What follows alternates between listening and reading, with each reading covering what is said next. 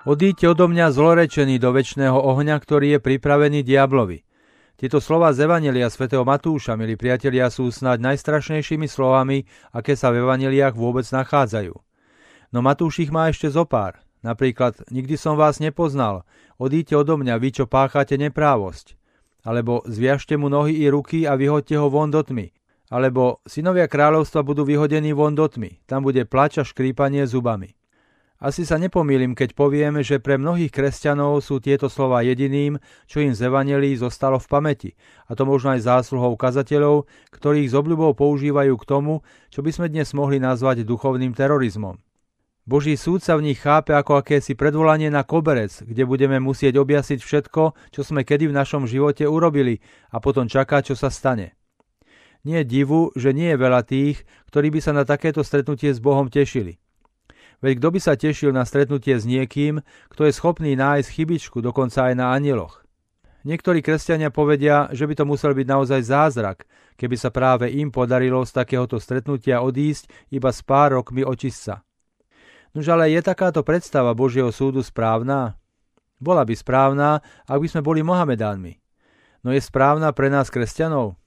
Je takáto predstava Boha a Božieho súdu kompatibilná so zvyškom posolstva, ktoré nám ohlasoval Ježiš Kristus? Ani trochu. Ak by bola, potom by sa takéto posolstvo dalo sotva nazvať evaneliom, čiže radosnou zväzťou alebo ohlasovaním spásy. Pre znalého kresťana takáto predstava Božieho súdu stojí však v ostrom rozpore s ostatnými časťami evanelia. Ježiš nám predsa svojho Otca predstavuje ako toho, ktorý dáva slnku vychádzať nad zlých i dobrých a posiela dáš na spravodlivých i nespravodlivých, a ktorý aj od nás, svojich detí, žiada, aby sme ani my nerobili rozdiel medzi dobrými a zlými. Ako by potom Ježiš ako sudca mohol robiť niečo, čo nám prikázal nerobiť? Ako by jeho otec mohol odsudzovať bezbožných a pritom od nás žiadať, aby sme my milovali aj svojich nepriateľov? Ako by Ježiš mohol odsudzovať hriešnikov a pritom o sebe tvrdiť, že prišiel hľadať a zachrániť, čo sa stratilo? Je možné, aby sa tento Ježiš, ktorý sa tak silne stával na stranu vyvrhelov a tešil sa z toho, že ho nazývali priateľom mýtnikov a hriešnikov, zrazu proti všetkým týmto svojim priateľom postavil? Vylúčené. Každému uvažujúcemu človeku je jasné, že takéto správanie by stálo v rozpore s evanelium. Tak čo nám to teda Ježiš svojim podobenstvom o poslednom súde chce potom povedať? Skúsme to zistiť. Ako vieme, v Palestíne vždy, keď slnko zapadne, začne byť veľmi zima. Z toho dôvodu zvykli pastieri, ktorí pásli aj ovce aj kozy, na noc svoje stáda deliť. Kozy, ktoré sú pred zimou odolnejšie, nechali vonku a ovciam, ktoré zimu a nepriaznivé počasie znášajú ťažšie, hľadali nejakú skrýšu, napríklad dieru v skale.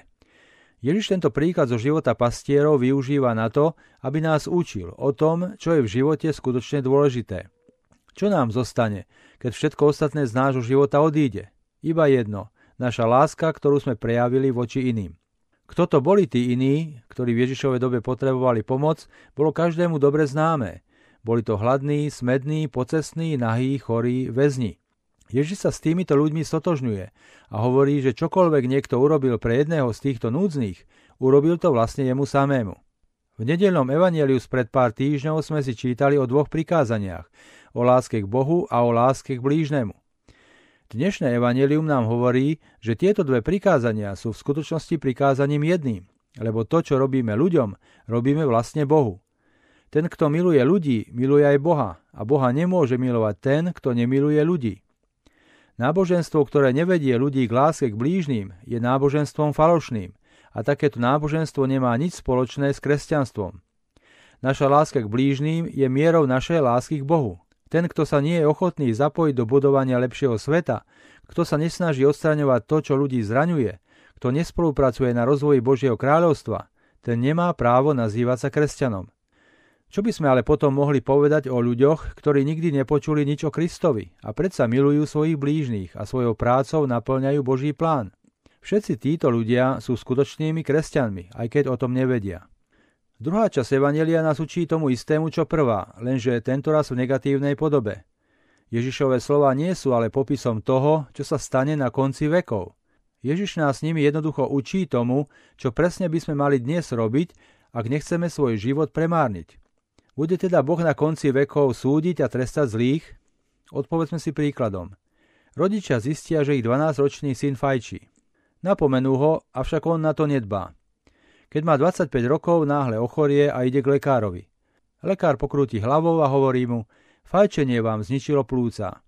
Čím je tento lekárov výrok? Odsúdením alebo trestom? Ani jedným, ani druhým. Lekár jednoducho konštatuje skutočnosť. Svojim výrokom iba popisuje to, čo sa už stalo. Podobne treba chápať aj dnešné podobenstvo o súde.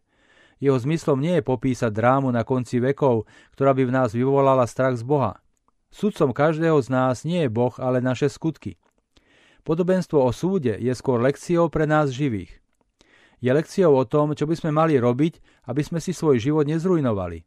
Pán nám veľmi presne hovorí, čo je dobré a čo zlé, čo je správne a čo pomílené, aby sme to prvé robili a tomu druhému sa vyhýbali. Aké je z toho teda poučenie?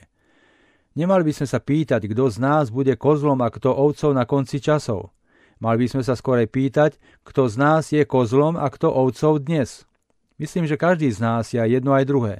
Sme ovcami, keď svojich blížnych milujeme a keď im robíme dobre. Kozlami sme vtedy, keď sa správame sebecky. A čo sa stane na konci? Uvidíme. Naším šťastím paradoxne je to, že náš Boh je spravodlivý. Nie iba v tom zmysle, že odmienia a trestá nezaujato, ale hlavne v tom, že on môže kedykoľvek ospravodliviť aj tých, ktorí to zbabrali.